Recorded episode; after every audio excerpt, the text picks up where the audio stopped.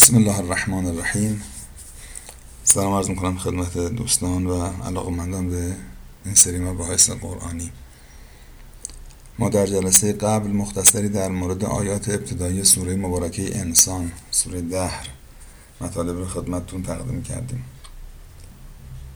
تا آخر آیه شریفه انا هدیناه السبیل اما شاکرا و اما کفورا اینجا آیه چهارم رو می‌خوام عرض کنم. میفرمد انا اعتدنا للکافرین سلاسل و اغلالا و سعیرا. ما آماده کرده ایم برای کافرین زنجیرهایی و قلهایی قل و زنجیر که بر گردن میاندازن و سعیرا و آتشی برافروخته. اعتدنا یعنی آماده کردیم. سلاسل جمع سلسل است. یعنی زنجیر اغلال جمع غل غل یعنی همون چیزی که ما تو فارسی میگیم غل و زنجیر. چیزی که به گردن میاندازن و مثلا فلزی که به گردن میاندازن و با زنجیر به دست متصل میشه و سعیرم یعنی آتش برافروخته. اینجا کلمه کافرین بعید نیست. با توجه به آیه قبلی اشاره به ناسپاسی انسان باشه. البته هرچند خود قرآن میگه در مورد نعمت یه انسان یا شاکره در مورد نعمت هدایت. یا شاکره یا کفور خیلی ناسپاسه. اما بعید نیست در اینجا کلمه کافر اشاره به نفس ناسپاسی انسان باشه. نه اینکه اینجا چون فرموده انسان یا شاکر یا کفور. پس کافر در اینجا به معنی ناسپاس نمی‌تونه باشه. نه. در جاهای دیگه قرآن هم قرآنی هست که گاهی وقتا کافر به معنای ناسپاس به کار رفته. و شاید بشه گفت خیلی جاهای قرآن این معنا رو میده. و باید توجه داشت که اینجا کفر و ایمان در واقع زیر مجموعه و مصداقی از شکر و ناسپاسی هستند. یعنی ایمان مصداق اون شکره و بی ایمانی که ما ازش تعبیر می‌کنیم به کفر مصداقی از اون کفران کردن. حالا میفرماید ما برای افرادی که کافر هستند که عرض کردن بعید نیست منظور افراد ناسپاس باشه این سه چیز را آماده کرده ایم. انشالله اگر خداوند عمر و توفیقی بده مفصل راجع به این موضوع صحبت خواهیم کرد که آنچه که به عنوان عذاب در قرآن مطرح شده به دلیل آیات متعدد قرآن نفس عمل انسانه. یعنی خداوند با انسان پدرکشتگی نداره خلاصه کلام. من توی مباحث قبلی هم به این موضوع اشاره کردم.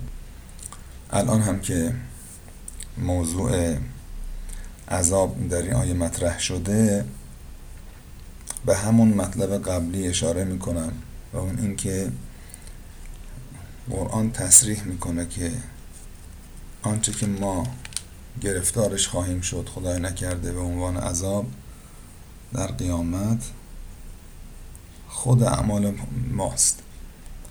این که میفرماد ما برای این دست افراد قل و زنجیر آتش آماده کرده ایم.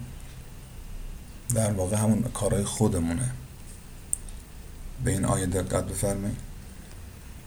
آیه هفتم سوره مبارکه تحریم. یا ایها الذین کفروا لا تعتذروا اليوم. ای کسانی که کافر هستید. حالا کافر به هر کدوم از این دو معنایی که عرض کردم ممکن اینجا مراد باشه. امروز عذرخواهی نکنید یعنی در قیامت. چرا؟ انما تجزون ما کنتم تعملون. جزا داده می‌شوید شما چه چیزی بهتون جزا داده می شود ما کنتم تعملون. آنچه خودتان عمل می کرده اید. یعنی نفس عمل رو می‌ذارن جلو آدم میگن این جزای توه. پس اگر اینجا صحبت از قول و زنجیر و آتش هست یعنی کارهای خودتونه. اونجا دیگه جای اصخاهی نیست که خدای ما رو ببخش. خدا میگه خب من کاری ندارم. این عمل خودت به قول خودمون مال بعد بیخیرش صاحبش این عمل خودتون رو دارم می‌ذارم جلوت. این پاداش توه جزای توه. پس اینو توجه داشته باشیم که فکر نکنیم خداوند خیلی خشنه. خداوند چرا اینطوری گفته؟ خداوند که مهربان بود. بله مهربانیش در جای خودش هست. اینجا هم خداوند میگه من عادلم. عین عملتون رو به خودتون به عنوان جزا برمیگردانم. این نکته رو به یاد داشته باشیم. انشالله ممکنه توفیق باشه که بیشتر راجع به نظام جزا و پاداش در قیامت صحبت کنیم. خب آیه بعدی میفرماد ان الابرار یشربون من کأس کان مزاجها کافورا. من قبل از اینکه وارد این آیه بشم و توضیح بدم مقدمتا یه توضیح کلی عرض می‌کنم خدمتون در مورد تقسیم بندی انسان ها در قیامت. انسان ها در قیامت به سه دسته تقسیم میشن. یکی ابرار دوم فجار و بدها و سوم مقربین. در جای دیگه قرآن همین تقسیم بندی رو به این نام فرموده. اصحاب المیمنه در سوره واقعه. اصحاب المشعمه السابقون السابقون که همون مقربین هستند. پس انسان ها در قیامت طبق این آیاتی که بهش اشاره کردم در سوره واقعه هست و همینطور در سوره متففین هست. انسان ها در قیامت به سه دسته تقسیم میشن. حالا نامگذاری هاشون مختلفه. مثلا اینجا میفرماد کافرین ابرار و بعد آیه بعدش میفرماید عباد الله در سوره متففین میفرماید ابرار فجار مقربین. در سوره واقعه میفرماید اصحاب المیمنه اصحاب المشعمه السابقون السابقون. که خودش هم میفرماید اولئک المقربون. این سنامگذاری اشاره به یک چیز هستند. ابرار همون اصحاب المیمنه هستند. فجار همون اصحاب المشعمه یا در اینجا کافر هستند کافرین هستند. و اینجا عباد الله در آیه بعدی آمده که انشالله بهش خواهیم رسید و در سوره متففین و سوره واقعه صحبت از همین مقربین یا از سابقون از سابقون هست.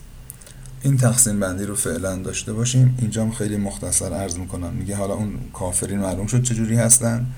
بعد می‌فهمد ان الابرار یشربون من کأس کان مزاجها کافورا. بعدش هم میفرماد عینا یشرب بها عباد الله. یعنی از ابرار صحبت می‌کنه و از عباد الله و از اون شرایطی که در اونجا خواهند داشت. من ترجمه و توضیح آیات رو موکول می‌کنم به توضیحات بعدی در بخش بعدیمون در فایل بعدیمون انشالله موفق و معید باشید. خدا نگهدار.